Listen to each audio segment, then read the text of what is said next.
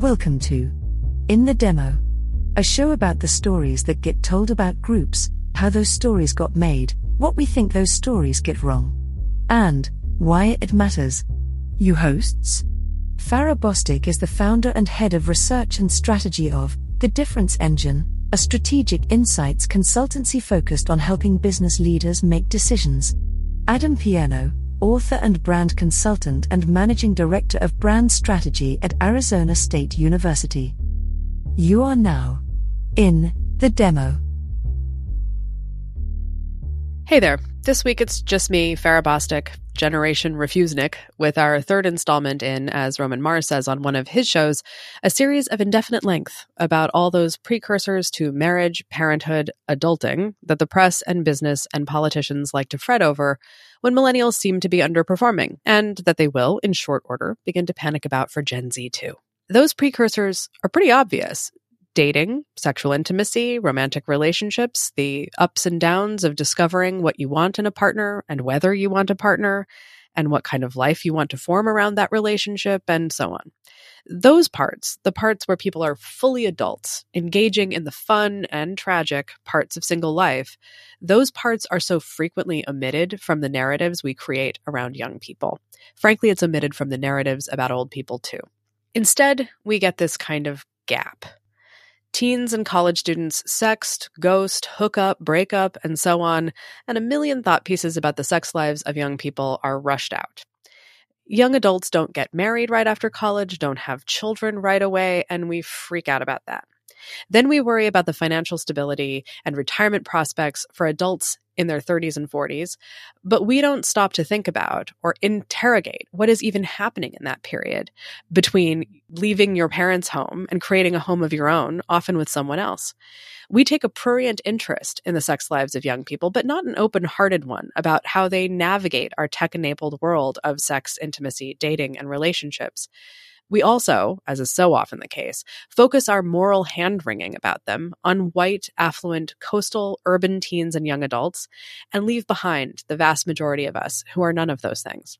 So, as we have looked at these themes and ideas and asked these questions, I defaulted to my mother's advice to look it up. Surely there were books written about this part of people's development.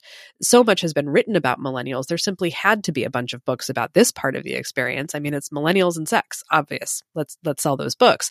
But just as I found only one book about the Black millennial experience, Reniqua Allen's excellent book, It Was All a Dream A New Generation Confronts the Broken Promise to Black America, I also found only one book about millennials and intimate relationships. So I'm excited to tell you that the rest of this episode is my conversation with the author of that book, Cristen Dalessandro, PhD.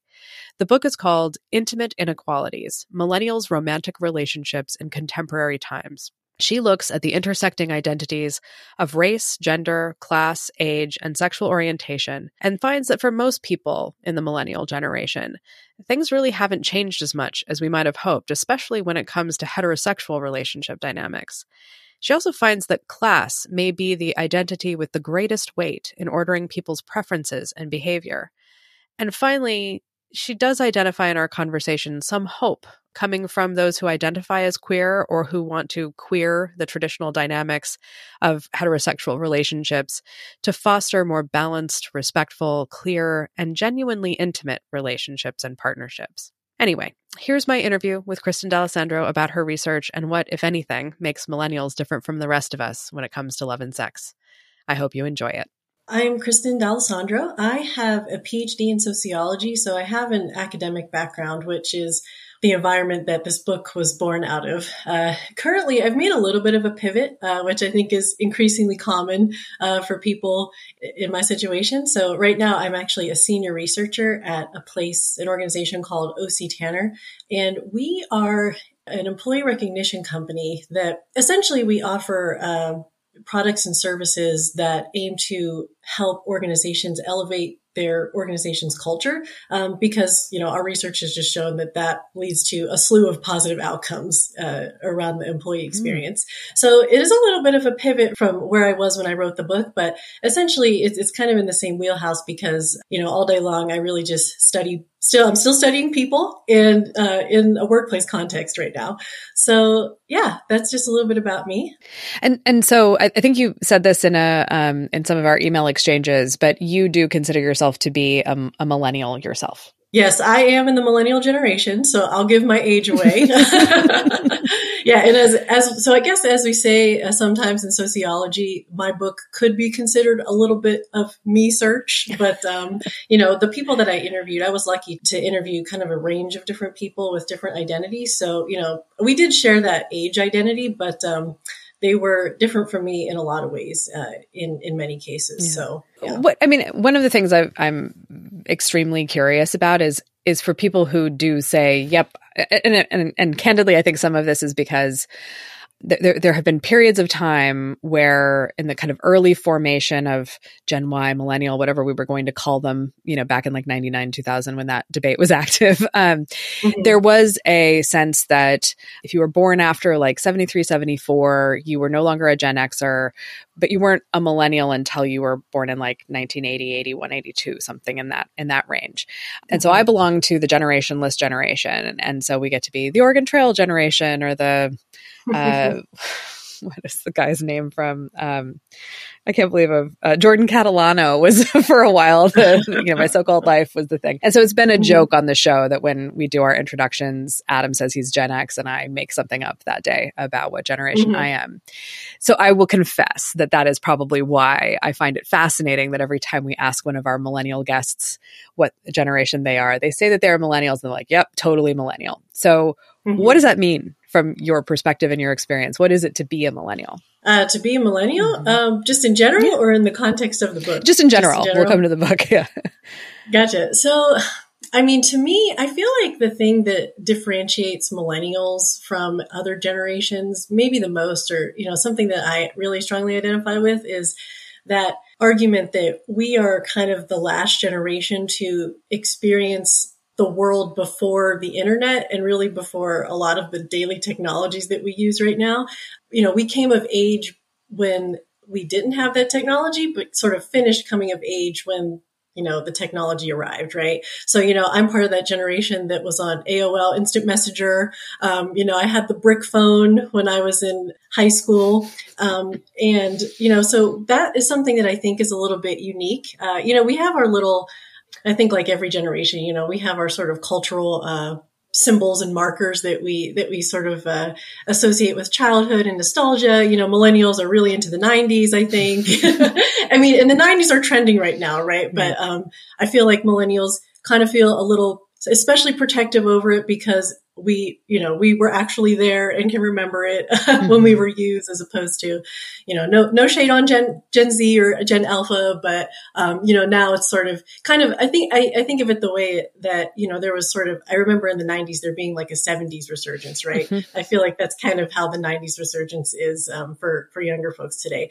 But yeah, I mean, to answer your question, I really feel like it's that technology changeover. Mm-hmm. You know, we, we remember what it was like to grow up before um, everybody was online before we had cell phones, but you know that stuff dropped before we were adults. Mm-hmm. And so, you know, our youth is kind of characterized by that interesting transitional period. That's it's really interesting because very early on in the myth making around millennials was the idea of d- being digital natives. And mm-hmm. that um, I, I think the the adults at the time sort of felt like you know, you'd be too young really to remember I mean, I, I, keep seeing these kinds of tropes of like, you know, the Thomas Guide and the phone book and and all of mm-hmm. these kind of ways we found information before the internet. And what's been interesting especially in the last couple of years, I feel like is this reclamation of actually, no, we, we do kind of, you know, we were children, but we were conscious, um, before, mm-hmm. before certainly like the, what we now understand to be the smartphone and before everybody had a cell phone or something um, similar.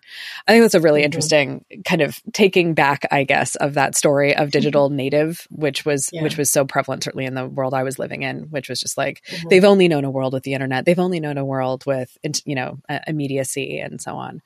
Um, uh-huh. so that's really interesting. Yeah and part of that i mean just to add to that too you know i think part of that was growing up online. We were we were that generation that sort of uniquely discovered that there's a lot of opportunity with technology, mm-hmm. but we also have to be careful, right? You know, right. I talked to my coworker. My coworker has uh, sons who are Gen Z, and it, you know, from their perspective, it's much, they're much more cognizant of sort of the perils of, you know, putting your information online and being very online, right? And they understand how to be careful where I feel like millennials uh, are part of that generation that maybe we put too much of ourselves online or mm. you know we weren't quite sure. We were all learning this sort of new brave new world so to speak. And so um, you know we've, we've kind of had an interesting learning experience in that way. That's super interesting too. I, I was having a mm-hmm. similar conversation the other day with a friend of mine where she was she had been looking through my instagram and was like you don't you don't do a lot of selfies. And i was like i'm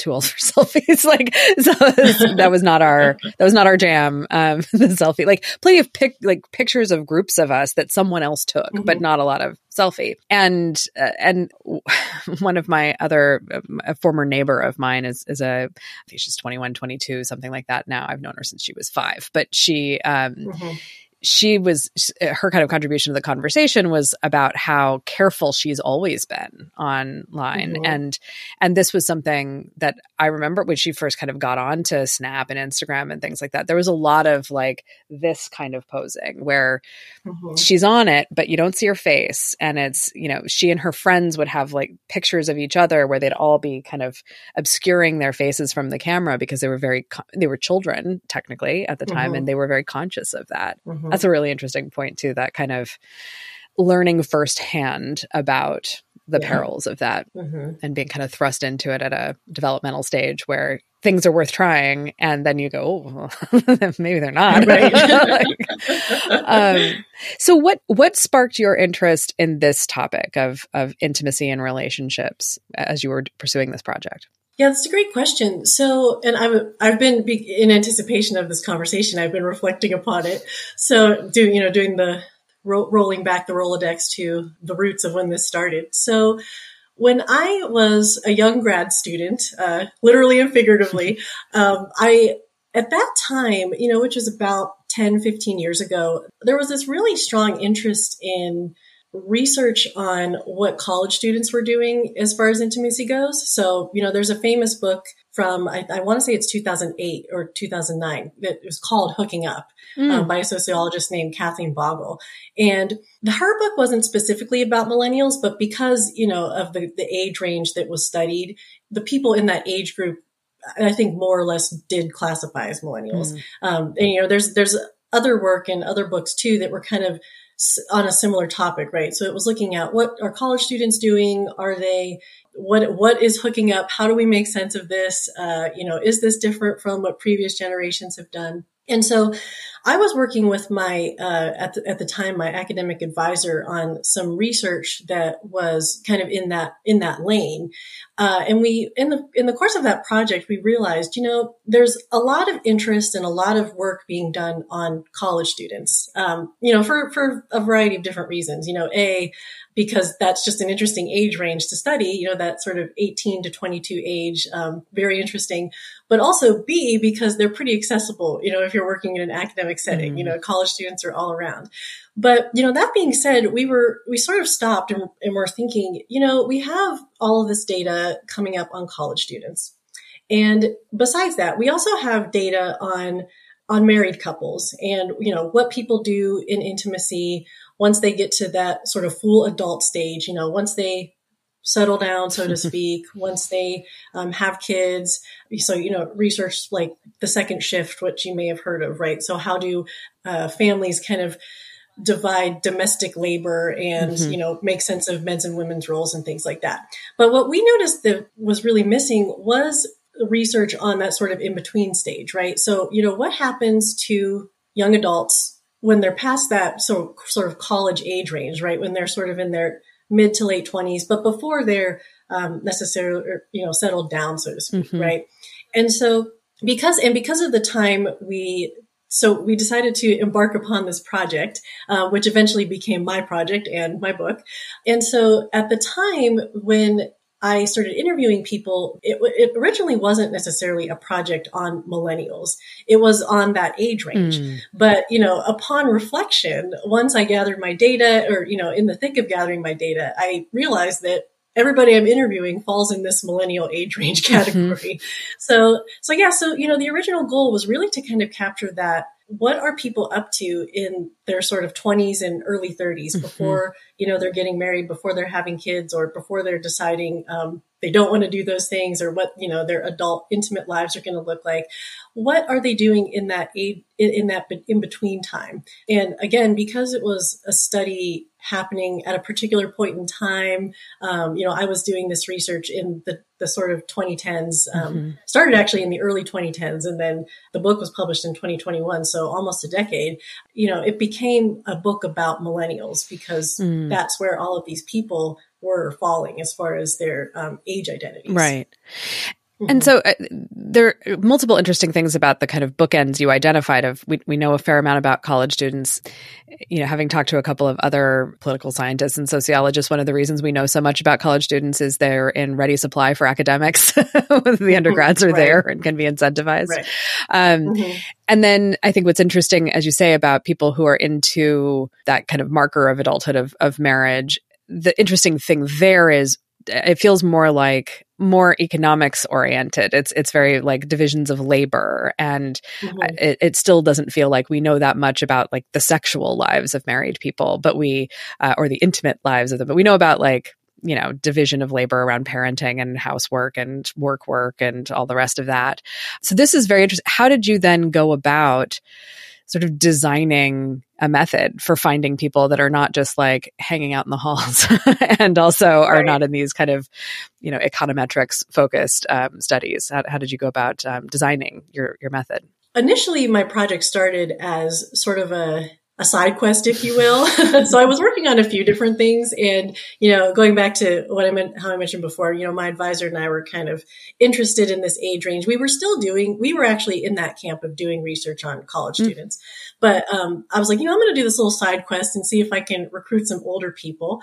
Uh, and so because I am a millennial, I actually was able to sort of start with my social group. Mm-hmm. So, you know, I did what we call in, uh, in social science snowball sampling. So basically I would kind of just put the feelers out to people I knew, right? Like, oh, you know, here's people I know in this millennial age range do you all know anybody who might be interested in talking with me about this topic right and so then i, I kind of solicited or elicited um, interest in that way because i wasn't quite sure what to expect but and I'm not saying this is the case for everybody, but surprisingly, I found that um, people were really interested in this topic. Mm-hmm. Uh, so I did get I did get to a fair amount of interest from you know just putting the feelers out, uh, and then once I sort of did, I, I kind of call that my the sort of pilot phase of the study, mm-hmm. uh, and then once I finished that, I was able to kind of expand that a little bit, and I actually ended up going back to kind of circling back to something we mentioned earlier, I actually ended up advertising online hmm. to see um, if I could uh, gather more participants in the area. Hmm.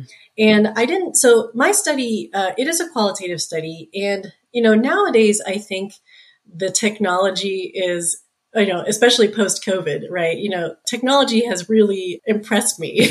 and even just us talking today, right? It's really easy to do um, a face to face interview without being necessarily face to face.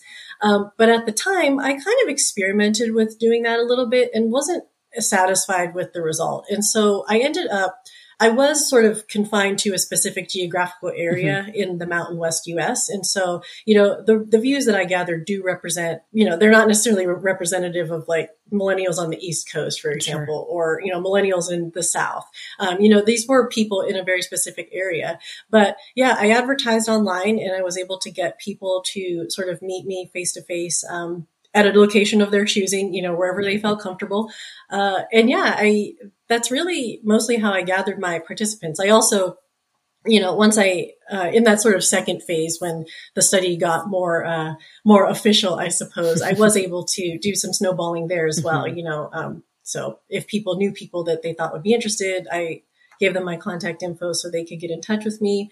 And um, yeah, you know, overall it was really a fascinating experience because again, I wasn't sure what to expect because I think it's a lot to ask people to talk about their intimate lives and, you know, if they want to get into it, their sex lives. Mm-hmm. Uh, my interviews mostly focused on intimacy sort of more broadly. So not necessarily, you know, I didn't really ask them invasive questions about their sex lives, but if they mm-hmm. wanted to get into it a little bit, you know, I kind of, I allowed them to go there within reason. Sure. Yeah. you know, I did sort of an open-ended um, strategy with my uh, with my interviews, but um, yeah, you know, most people were extremely open, mm-hmm. um, and they, you know, some people, it's a little bit.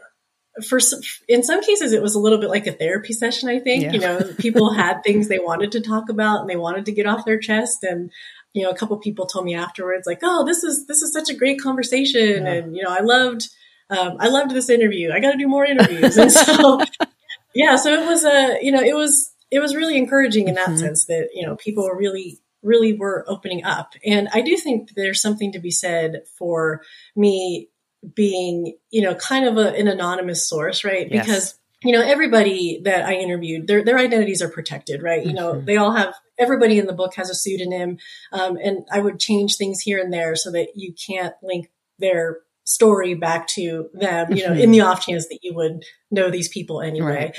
but um, yeah, so so there, I think there is something to that where you know if people understand that this is a confidential interview, then they're willing to open up and and say things that you know they might not say necessarily if their name was going to be attached right. to it. So yeah, I mean, as, as a qualitative researcher myself, I I find that it never stops surprising me many years into this work um, how candid people are willing to be about really hard topics and mm-hmm. and really kind of personal things um, it, it, almost seems like this is going to be an overstatement but it, it has seemed over the years like the the more personal the more fraught the more um, the more kind of exposure to potential exposure to shame um, a topic carries, the more candid people become. Like they're mm-hmm. they need a place to get it off their chests, and and someone right. who's like I think it's even different than talking to a therapist, where like you're going to a therapist for help. You're not coming to me for help. You're just telling your story, and that might be beneficial, but like that's it, it's a completely like frictionless space. It's just, um, mm-hmm. um, it's fascinating. It must have been a lot of fun doing the work.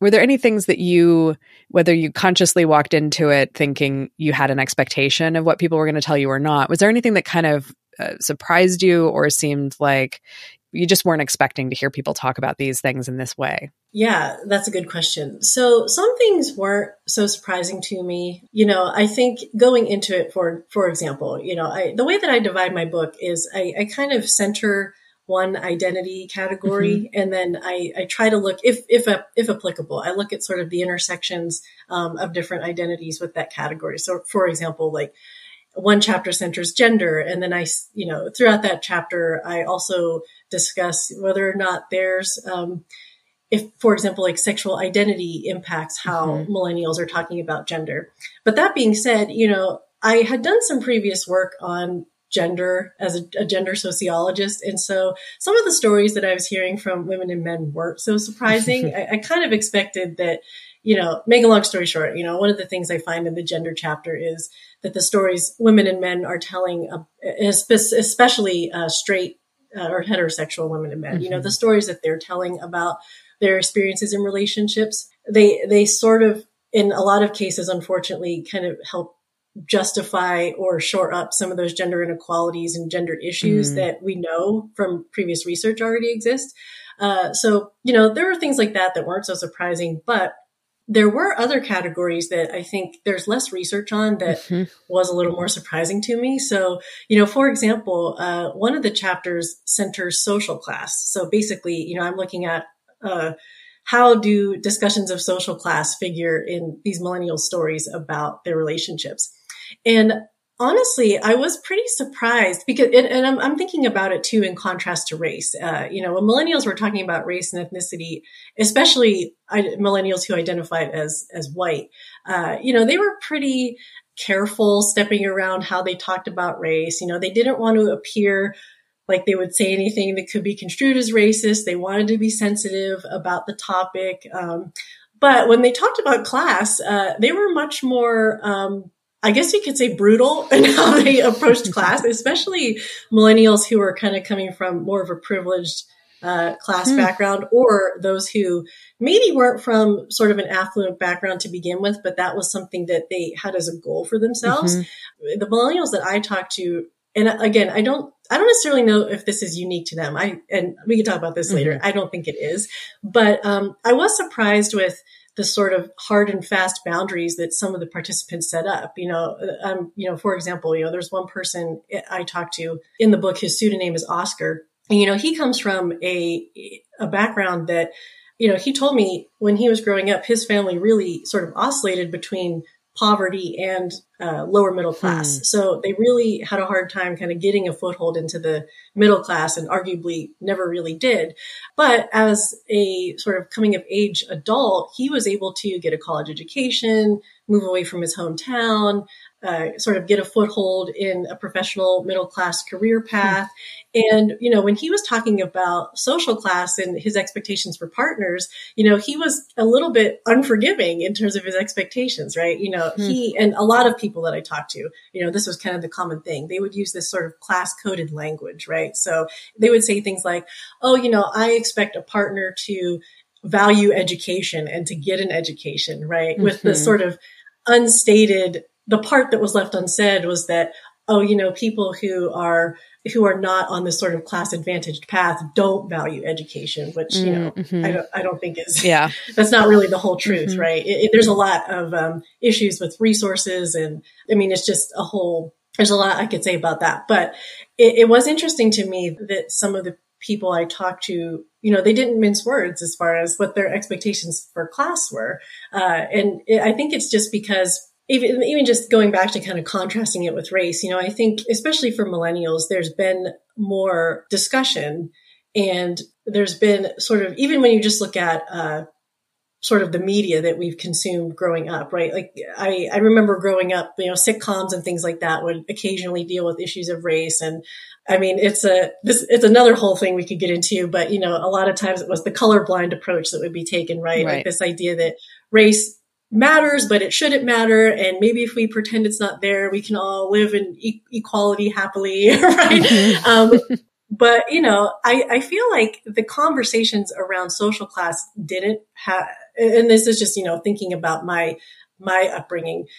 I didn't see those happening as much. And I'm guessing that for the people I interviewed, that also was not always the case. And so, you know, that we didn't get those messages that, oh, you know, this is a nuanced thing that, um, you know, it's not all about your personal, uh, you know, will to succeed or however you want to mm. put it mm. that, you know, determines what social class standing you're going to have. But there's all these sort of structural advantages and disadvantages that go into where people ultimately end up. And so I did think that was kind of interesting that I, you know, again, I, I'm not sure what I expected, but I didn't expect them to be so open about yeah. their feelings on social class, I guess. That is super interesting. And it is something that that stands out in the book as people mm-hmm. talk about the types of i mean it, it comes up in um in the uh, the chap i was just revisiting the chapter on age because i was looking for something specific um, for a totally different mm-hmm. thing but like um mm-hmm. i even think about the kind of i've come to think of it as like the josh hawley formulation of what manhood is supposed to be which is this like you get married you have children you buy a house and that makes you a republican um but like mm-hmm. um i guess ideally that's that's the that's the ladder to conservatism and it's a very interesting order of operations. And it does not seem to be the order of operations that, in particular, the straight men in your um, in your study are talking about. They want to feel more financially sure footed before they enter into a marriage. It's not right. marriage as a route to financial security. It's the other way around. Financial security as a not a route to marriage, but a, as a, a precursor to marriage. Right. And that that seemed kind of true regardless of their class background that that I don't know that like marriage is an expense and um, and mm-hmm. they need to be able to afford it in some kind of meaningful way. Right. Yeah. And I also I think what I saw with a lot of the men as well is it's kind of that intersecting of expectations around what what their expectations are as far as getting married and that um, expectation that they are going to have those sort of exploratory you know sexual mm-hmm. relationship exploratory years right mm-hmm. um, so yeah that, that was an interesting thing as well and i did see you know go, going back to class I, I did see that among the people at least among the people that i interviewed you know with with the men they did have that sense that we I should be financially secure before I enter into a marriage. You know, that was a pretty strong story, like you said, among mm-hmm. everybody. Um, but then kind of going back to something that I just mentioned, you know, well, what I really saw in their stories is the reality of their conditions really impacted what that ultimately looked like, right? So for the men who were on sort of a class advantage trajectory or who already were coming from a class advantage background, they were sort of willing to, uh, or they were, they were pretty adamant that they needed to wait, right? Like I am absolutely not getting married until I you know, build up my savings mm-hmm. or, you know, I'm absolutely not doing this until I can get a footing in this career that I want to get a footing in. But for, for the men who are on what I call in the book a, a sort of class disadvantage trajectory or, you know, in, in my case, I didn't actually interview anybody who was downwardly mobile. Mm-hmm. So everybody I interviewed who was on that path was already coming from a, um, a sort of poor or working class background already. Mm-hmm. You know, for those men, it was it was kind of heartbreaking in a way because they would they a lot of them told stories of kind of trying to get a foothold mm. in you know saving or in a career path or an education but just because of the challenges that come with coming from a poor or um, lower middle class or working class background, they ran up into roadblocks, right? Mm-hmm. You know, I'm thinking of one of the participants who, you know, he, he entered college at one point and then he had to drop out for financial reasons, um, kind of tried to do a few different things. And then he ended up, uh, his girlfriend ended up pregnant and, you know, he mm-hmm. kind of came to this realization of, I, am blanking on the pseudonym I used for him uh, right now, but I think it's, and I forget what chapter it's in, but I rem, I think it's in the marriage chapter where he's talking about how, you know, I used to have this idea that I had to wait for marriage and I had to do these things, but ultimately where I'm at right now is I just have to live my life, right? You know, he, he was like, I have a daughter, I have a fiance, and, um, I've kind of put that behind mm. me, you know, that as far as that, like, I have to accomplish all of these things before, um, before I enter into this agreement. So, you know, what I saw was that it was really, you know, people do what they can with the resources that are available to them, right? right. And so for for men who didn't have those resources, they kind of had to rethink a little bit what that trajectory looked like for them. Uh, yeah, and I think th- this is one of the things that has been particularly inter- of interest to us as we look at far lazier um, characterizations of millennials is that lurking underneath those characterizations is typically an assumption about, frankly, uh, American or Anglo speaking countryness, whiteness, an upward trajectory from a class perspective or of starting from class advantaged and then not really thinking about anybody who is not college bound or college educated and so mm-hmm. it's interesting in thinking about what you were just talking about against some of the I know that um, Anne Case and Angus, I'm going to forget his last name, but they wrote the book about deaths of despair. They are really emphasizing right now in their work this line of distinction between people who have a bachelor's degree and people who don't. And that mm-hmm. that bachelor's degree seems to be correlated with among other things higher uh, total life expectancies, marriage rates, you know, all of these Uh, you know, and, and just kind of lower rates of addiction, general overall health. Obviously, that's reflected in the mortality rates, but it's very like in, in a way, like that's a that's a really compelling line of demarcation it cannot be like the thing where like and so the answer is everyone should get a college degree right because right. the the fact of not having the college degree is inflected by all of these other class largely class defined um, mm-hmm. obstacles or incentives and i think that's it's a really interesting thing to think about given how worried certain public figures are at the moment about the state of young men in particular but um, kind of the state of men in america in general Right. And I, well, I think, you know, I think the bigger thing is that in the United States, we really don't have the safety net that they have in other mm-hmm. industrialized Western nations, right? You know, it's, you know, when you look at, uh, and I mean, I'm just thinking too of extrapolating this to something like childcare, mm-hmm. you know, in other countries, they subsidize childcare, right? right? But in the United States, we have women most of the time or a caregiver uh, you know or mm-hmm. it's a it's an individual solution you know if you have a child and you want to work then you either have to have family or someone else who's willing to care for them for free or you have to put them in daycare which is costly and cost prohibitive mm-hmm. for many many families right, right. Um, and i think you know it's the same thing or uh, kind of linking back to what you were saying you know it's a it's just that in the us we we do you know, culturally, we are a, a, a nation that values individualism, right? Mm-hmm. And increasingly, you know, neoliberalism is working its way through, uh, yes, you know, through all facets of our society. And, you know, we don't have that safety net. And for millennials and, you know, for, for everyone else as well, individuals kind of have to take care of themselves, right? Mm-hmm. Because, and that's where class becomes really important because, you know, if you are from um, an advantaged background or you do have those connections that can help you out if, you know, something happens, mm-hmm. if you get sick or lose a job or something like that, you know, you can get back on your feet. But if you don't have those connections and resources, then, you know, something very small can turn catastrophic very quickly, right? right? You know, if you lose a job, you don't have savings, you know, that can snowball into losing your housing, losing um, a, a, lot of different things. And so I think, yeah, it, it, just it goes back to that issue of we don't really have the safety net, mm-hmm. right? And so that that and that influences how people kind of think about their lives. And I also, you know, even just going back to something like the stories of the men who were so so sort of anxious really about achieving that economic stability.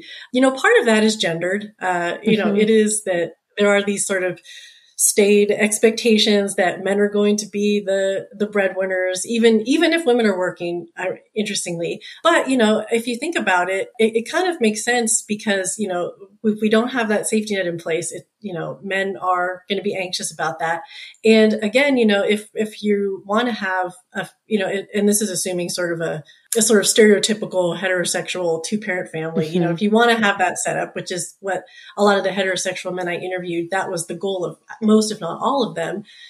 Uh, you know, the expectation or the the sort of fear was that you know if they did have kids, well then someone's going to have to take care of those kids, or you know we're going to have to figure something out, um, and then I'm going to have to be the one who's sort of the main breadwinner, uh, mm-hmm. and you know in a, in a way, the sort of lack of safety net and this sort of fear around the uncertainty, I think, is what is helping sort of perpetuate some of these old ideas and stereotypes around things like gender and gender mm-hmm. roles that, um, you know, a lot of us would like to see challenged more, but that it seems like once we do one step forward, we do two steps back, right? Yeah, that, that was something else that was fascinating in in reading the book is because I, I do think we have because we have these things that Bureau of Labor Statistics tracks or or whatever, you know, it's kind of actuarial um, data about marriage, birth rates, when people start having mm-hmm. children, those kinds of things, income.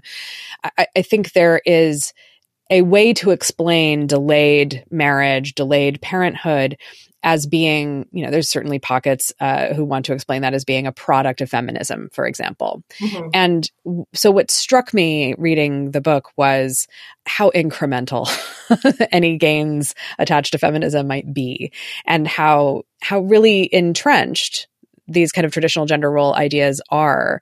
And that, mm-hmm. you know, again, I think one of the things that is so great about the book is its attention to these intersections because it can't all just be chopped up and said, like, okay, here's the gender thing. All right, set aside the gender thing. Now here's the class thing because gender and class, right. gender and class and race, all of these things wind up playing off of each other and creating the conditions for the outcomes that we're seeing.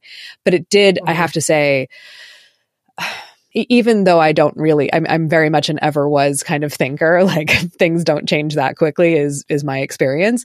It is, it was still surprising to me how entrenched some fair, you know, some things that we would say in the pages of the Atlantic or the New Yorker or whatever are outdated gender ideas mm-hmm. being reified and, and even if not like, um, I don't know, espoused, certainly accepted. And I'm curious about, whether that surprised you or whether, I mean, sounds like you have some previous work in gender, so maybe it didn't.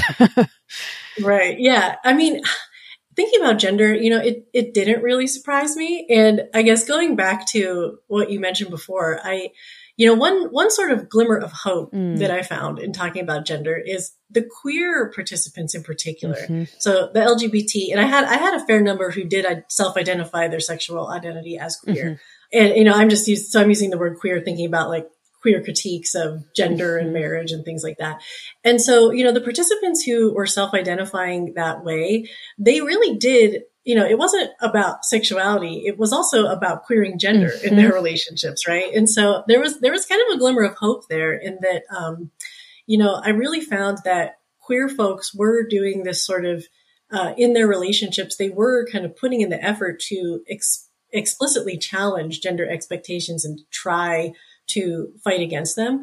The the sort of downside, or not the downside, but the sort of unfortunate um, but and um, to that is that even though they were challenging gender, there were some power dynamics that came up in, in different ways, mm-hmm. right? So, you know, things like age, you know, there were, uh, even if gender was being challenged in some of their relationship stories, there were clear sort of power dynamics and awkwardness around age that came mm-hmm. up. So it is, I, I do, and I mean, th- thank you for saying uh, nice things about the book, but you know, well, I, I also think that one of the things that is beneficial to taking this sort of intersectional approach is that even though it was a little, a, a little, you know, it's much easier to kind of compartmentalize. So, you know, it's a little more challenging to try to look at the intersection sometimes. But, um, you know, one of the benefits to taking that approach is that you, you can see that, oh, you know, things might be going well in this area, but here's this other area where maybe things can be mm-hmm. improved a little bit. So, so yeah, I do, you know, I do think that the taking kind of a queer approach to gender is is a hope. The only the the sad thing about that though is that I do think, you know, there's a lot of folks who are uh, you know, especially if you take like a gender class in in college, right? Mm-hmm. Or or if you go explicitly go out of your way to read and research the um, these topics, you know, there's this information is out there and available for people.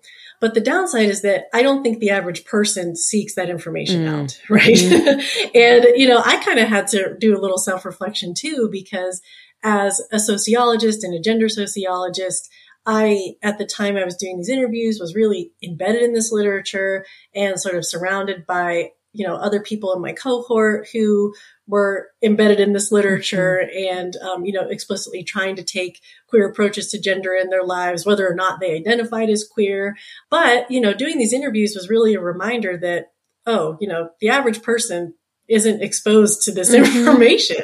Uh, and, you know, and, and, where I did my interviews, I think we can categorize it as an area of the country that is pretty progressive on things like gender. Mm-hmm. And so, you know, if if folks that I interviewed were not, yeah, you know, did not know this information, then I think that it's pretty safe to say that that it's probably the case in most of the country as well. That you know, this isn't something that's kind of common parlance, or you right. know, it's not like everybody is familiar with um, queer approaches to gender. Mm-hmm. So yeah, I mean, it's it's like it gives me hope, but at the same time, I do think. Uh, you know, unfortunately, the broader pattern is trending more towards, despite all the progress that we have made, and there has been progress. Um, you know, we still have a ways to go as far as um, the average person and how they approach gender in their lives. Yeah. And you know, I don't know if I'm I'm skipping ahead or soapboxing a little too much, but this is this is the reason why I think, and you know, this is in the conclusion as well. This is the reason why I think policy is really important because I think policy sets the precedent, right? So, you know, and I, I give this example, and I, I, know I've mentioned this earlier in our discussion, but I, I keep turning to it because I feel like it's such an obvious example of what we can do now to make things better. So something like parental leave, right? So, you know, there's been a lot of discussions. It, I feel like it's something that kind of comes up on and off in the news every once in a while. You know, we, we, we come back to it and then, you know, it goes away and then it comes back, sort of cyclical.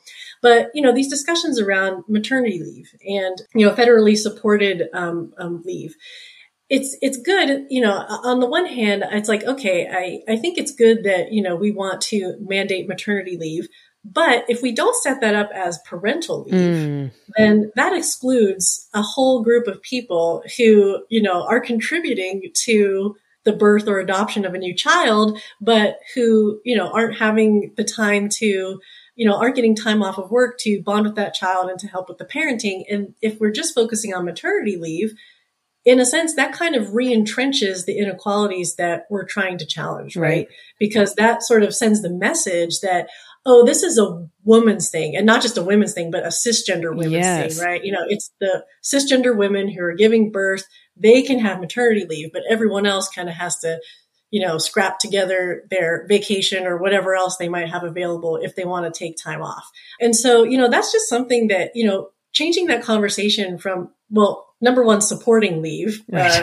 uh, but number two, changing that conversation from maternity leave to parental leave, that can influence how people think about how they're going to structure their intimate lives when a child mm-hmm. arrives, mm-hmm. right? And that's something that, to me, it's something that, you know, it's a pretty simple thing that we can do, but not going about it the right way or, you know, just kind of staying in the situation we're currently in, which is not yeah. good in my opinion. Um, you know, that's just going to reentrench the issues that we that we're trying to trying to address right? Right.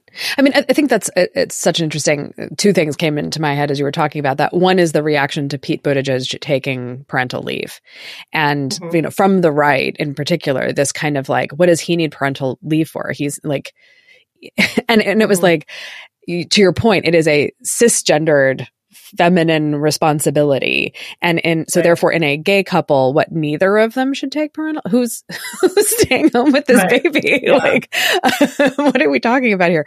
But it is it is so gendered and so heteronormative that it um I, you know that that is a really interesting observation but the other part of it is you do see there's a paper out in a law journal that I have not read yet and I can't remember the title of it but it is basically making the argument that when we change the legal regimes around things then acceptance of those things changes so you mm-hmm. know Obergefell yields the result of people being more accepting of gay marriage and Right. Lawrence yields the acceptance of gay relationships and certainly the rejection of the idea that the cops should be able to bust down your door because somebody called the cops on you for having sex with someone of the same gender. Mm-hmm.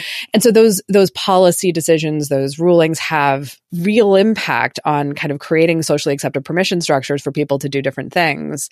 Right. And I think it's also really interesting what you were saying before about the kind of phenomenon of queering gender because I think that there's a lot there that's just about like a deliberate decision to try to go against all the grains that are just rubbing up against us all the time and it's right. hard work and i think can you know can even have the the result of people who do not who might not have previously identified as queer who are like but i have committed to this approach to thinking about mm-hmm. gender and gender dynamics and so i will go ahead and identify this way now because i'm all in on on this approach it, it is still a very small group of people it would be nice if it were uh, you know something we could have broader conversations about mm-hmm. I, I think the the policy piece of this is is interesting as well because as you were talking one of the things i especially on the class subject that I think is always missing from the millennial narrative because like I say we we always kind of default to thinking about college educated, urban, upperly mobile millennials, typically white. And that is that, like, you know, I, I think there have been periods in this country where we're more class conscious and less. And I think there was a period there where, you know, you had both kind of affordable prices on things. You, interestingly, you had like affordable prices on things, relative job security, and employer backed pension systems as a social safety net plus a growing social safety net and high tax rates guys high tax rates. Um, and yet people were really upwardly mobile. It was a big economic boom. Out of the baby boom you know out, out of that period is the baby boom generation born. Um, so maybe right. it's really good for birth rates too if you're if you're anxious about those things. And then we kind of slide into like okay pensions basically go away but prices remain okay. And so you can still have a nice enough middle class life for you and your children without a college education or you know without without a job that's going to lead to a pension because housing is still affordable and commodities prices are still affordable. And i think the thing that has changed for millennials and changed around that 2008 period but but before that really around 2000 is that that ended right? There, there's the social safety net gets squeezed pensions are long gone job security no we have a gig economy now. And so all of these you know there are policy choices I mean, what, one mm-hmm. of the other things that kind of blew my mind was the expansion of child welfare in 1984. They consciously made a choice in Congress to only start those benefits for kids who were born on or after 1982. And so they basically said to all of those kids that were still children in 1984, oh, I'm sorry, you were born in 1978. And so we don't care about you. We're, we're writing you off. And all of these things have policy implication these policy implications have real world impacts for the people who are living with it and i do wonder if that's part of the the overall story is you can't kind of ignore the class dynamics anymore there have right. been periods where we could and periods where we couldn't and we're right now in a period where you can't and so maybe that's also why people are so willing to speak candidly on the mm-hmm. high end and the low end of the income ladders about about how class affects their lives.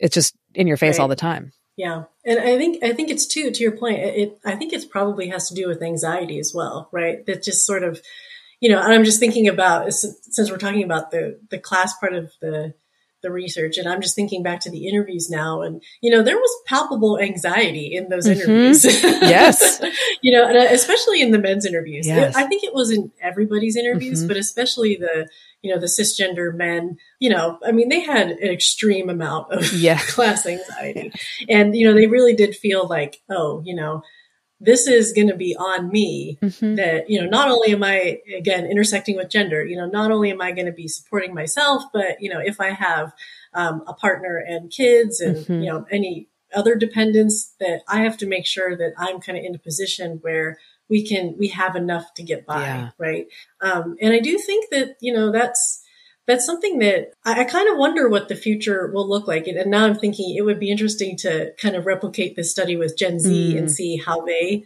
talk mm-hmm. about it, right? Because yeah, you know, I for millennials, I I don't know if I see that changing. Uh, you know, I I think if I were to replicate, you know, if I were to talk to these same millennials or other millennials today, I suspect that the narrative even though you know we've got all this you know the world has changed in even the last 5 mm-hmm. years i suspect that their stories around social class in particular would be similar to what they were mm-hmm. you know a handful of years ago when i talked to them and i do you know i think if anything it's probably actually just gotten worse right like the anxieties it and, feels that way and they, i mean we might even spend more time talking about class just because i think it has been in the news more and yeah. has been sort of on people's minds more um, especially in the last few years. I think I don't know, maybe it was the pandemic effect that uh, you know just the impact that that had on jobs and on people's lives, and mm-hmm. you know the the, the sort of uh, emergency safety net measures that were put in place because of the pandemic and that are now going away. Mm-hmm. Again, I think it's something that's not really going away, and I think it would be interesting because I do think there's more there's more discussion now around class than. Mm-hmm. Even a few years ago, and especially compared to when millennials were, were sort of coming of age and in their sort yeah. of early 20s and going in there. But yeah, I mean, I don't, that being said, you know, there's more discussion, but I don't think things have improved. No, right? no, no, I think anxiety, so, anxiety is here to stay yeah. is what it feels yeah, like. So yeah. Yeah. yeah. I, I did want to ask you about one, one thing and, and it's, it, it is a thing that I felt was, there and I couldn't quite put my finger on it. And I see it in some of the work I do as well. And so I, I, just wanted to see if you had any insight into this. And that was that there also seemed to be something different happening amongst women of color in their approach to intimate relationships as opposed to white women. Mm-hmm. And that there's, I don't know, there are threads of being a bit more skeptical, a bit more conscious of power dynamics and, and control, mm-hmm. of being more protective of themselves in a in a really kind of consciously defined way. We we've seen this in some. We did some work recently with um, expectant mothers, was pregnant people, and um, mm-hmm. and there was a lot more of that conversation. We we did a little um, vox pop exercise around this question of intimacy and relationships, and um, mm-hmm. the people most likely to say, "I want to make sure that in, in, the kind of cliche parlance, like I have my mask firmly attached to my face before I start dealing with anybody else's stuff. Like I want to make sure mm-hmm. I'm in a good place before I bring someone else into this. That that was way more pronounced coming from women of color. And and again, tiny, you know, these are qualitative mm-hmm. studies always, but I'm just curious right. if you observed that, if you saw anything else interesting happening amongst particularly women of color in terms mm-hmm. of their approach to to intimate relationships. Yeah, you know, I think I, I, think they were definitely the ones that I interviewed. I think definitely had a different approach and definitely had different experiences mm-hmm. than the white women. Um, I think the difference is just that. Well, I think there's a there's a gender dynamic too, right? Because you know the the stories that men of color and women of color told me were a little bit different, mm-hmm. and I think it has to do with gender. But you know, ultimately, women of color were really on the receiving end of not to mince words, racist actions on behalf of the people that they mm-hmm. dated, right?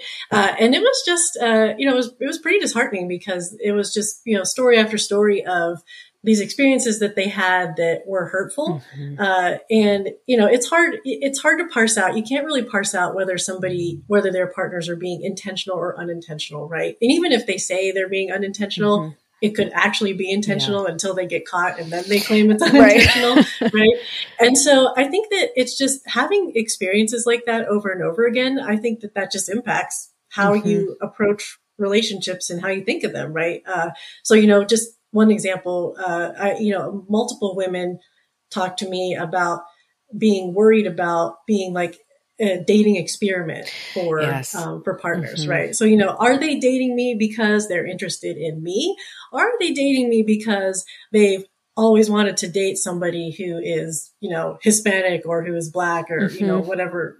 And and a lot of time, I mean, this is. I think mostly they were talking about white partners in these contexts, but th- it can happen in other cases as well, right? You know, I did have, you know, like one Hispanic man who I interviewed who, you know, was talking about dating black women and how, you know, the other people he knows think about black women and how they kind of mm-hmm. characterize them as sort of different sorts of people based on race, right? right? So white women have the benefit, you know, even though they have issues too, they do have the benefit of not having to deal with yeah the feeling that people want to date them because of their race or their ethnicity right, right. It, i mean at least in the people i interviewed that didn't really cross their minds. It, you know, it was all about how they were approaching men who might not be white or who might mm. be of some race or ethnicity hmm. that they thought was different or exotic, right? But when we're looking at the women or, you know, talking to the women, they're on the receiving end of that, right. you know, and I do think, I think the men had more to say, but I think that, uh, or I suspect that they did, but, you know, again, the data that I have is just what they tell sure. me. And so, you know, a lot of the men in the interviews, they talked about the men of color. They talked about race being important or significant, but at the end of the day, you know, they, they kind of portrayed themselves as, yeah, but I can handle it. You know, it's, right. it's fine. Whereas the women, I think were much more forthcoming about, no, you know, this was actually a hurtful experience that I had. And unfortunately, at the end of the day, instead of, um, you know, I guess it's not their uh, place to necessarily educate those partners. And also, even if they tried to, I suspect that mm-hmm. the partners probably wouldn't respond well, right? Or, you know, and you, and you can see it from some of the other stories that are in the chapter, right? Like people will kind of get defensive and be like, oh, you know, it wasn't really, you're making it about race, but it wasn't actually about race. Like it's, you know, it's not like right. that, you know? And so women of color are really in this hard position where they're on the receiving end of this hurtful treatment, but they also you know, and I don't, I don't, I don't blame them. You know, there's not really an easy recourse to, mm-hmm. to sort of addressing the situation, either because they've tried to and partners have been defensive, or they suspect based on their past experiences that people are not going to take it well mm-hmm. if they do bring something up. And yeah, so they're kind of, so, you know, that's what they're dealing with. And so I think that just dealing with those experiences just, that impacts how you approach relationships going forward. And, you know, I kind of saw that you know, it was some of the some of the women who were talking to me about sort of their future plans, right? Like they it clearly impacted their their past experiences clearly impacted how they saw themselves moving mm. forward. Mm. And I do think, you know, as you mentioned, that it does kind of create sort of a sort of an awareness, right? Of, you know, I have to be sort of a little more on guard to mm-hmm. protect myself from being hurt essentially. Right. And that's something that, you know, the white women I interviewed, again, you know, it wasn't even something that they had to think about at mm-hmm. all. Uh, and so, so yeah, I think, you know, race matters, right? right? Yeah. And, and, you know, it's, it's interesting too, because, you know, with the topic of, of race and ethnicity and these sort of racial, uh, interracial relationships, um, it's something that we want to think, especially in intimacy, we want to believe and we want to think that, you know, love can conquer all and that race doesn't matter and that we can be colorblind. But, um, you know, at the end of the day, uh, that colorblind argument, instead of helping, actually hurts, right? Mm. I think mm. what it what it does, especially for for white folks in particular, is that it just it sends the message that race shouldn't matter. Therefore, if we bring up race, then we're you know making it matter, and that's where we don't want to go. But actually, you know, being silent about it is the thing that perpetuates some of the issues that we see. Yeah.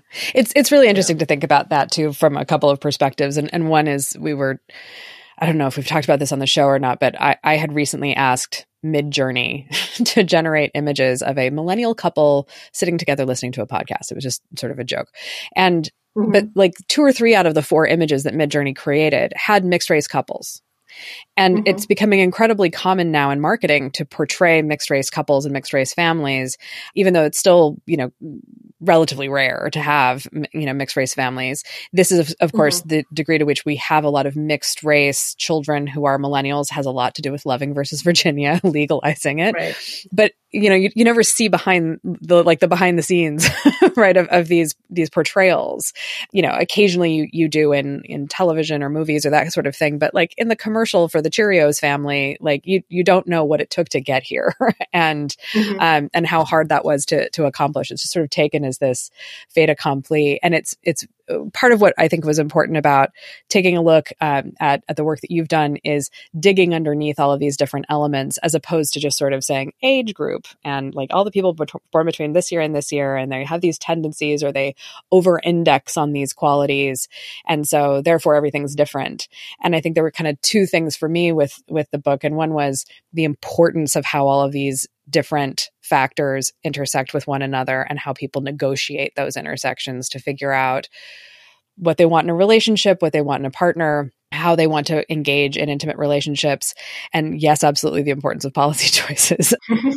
Right. If there was a if there was like a a takeaway that you want people who who come across your book to have is is I mean there are probably many but is there like a, a main thing that you you hope people walk away from the book experiencing yeah, well, if I can cheat, I actually think there's two sure, things yeah. that I would say. So the first thing that I think, kind of situating it within this um, this discussion of generations, I think an important takeaway is the fact. Well, I'm going to say the fact that it was a strong word, but I feel like other research backs me up on mm-hmm. this. So the fact that millennials maybe aren't so different from other generations as we like to think that they mm-hmm. are, right? So um, you know, a lot of the things that I saw millennials discussing, a lot of the goals that they had for their lives were similar to what we see on research on Gen Xers or on baby boomers, right? And, you know, that being said, I think there's also sort of a knee jerk reaction to, and, you know, I think this happens with every generation that comes up, right? We kind of put all of our hopes and dreams on the young people yeah. like oh they're going to save us they're going to make everything right you know they're going to yes. they're going to get us out of the depths of despair that we're in right now. Um, and so the other thing, I, so I would say too, you know, on that point that we shouldn't put all of our hopes and dreams on Gen Alpha or, you know, other groups because there's a good chance that because of what we see millennials dealing with, they're also going to be dealing with similar things in their own ways, right? Like even if it shifts a little bit. So for example, maybe if we talk to Gen Z or Gen Alpha, maybe they would be they would have different things to say about race or maybe they would have different things to say about class or um, you know they would approach gender maybe a little more queer queerly mm-hmm. than millennials do.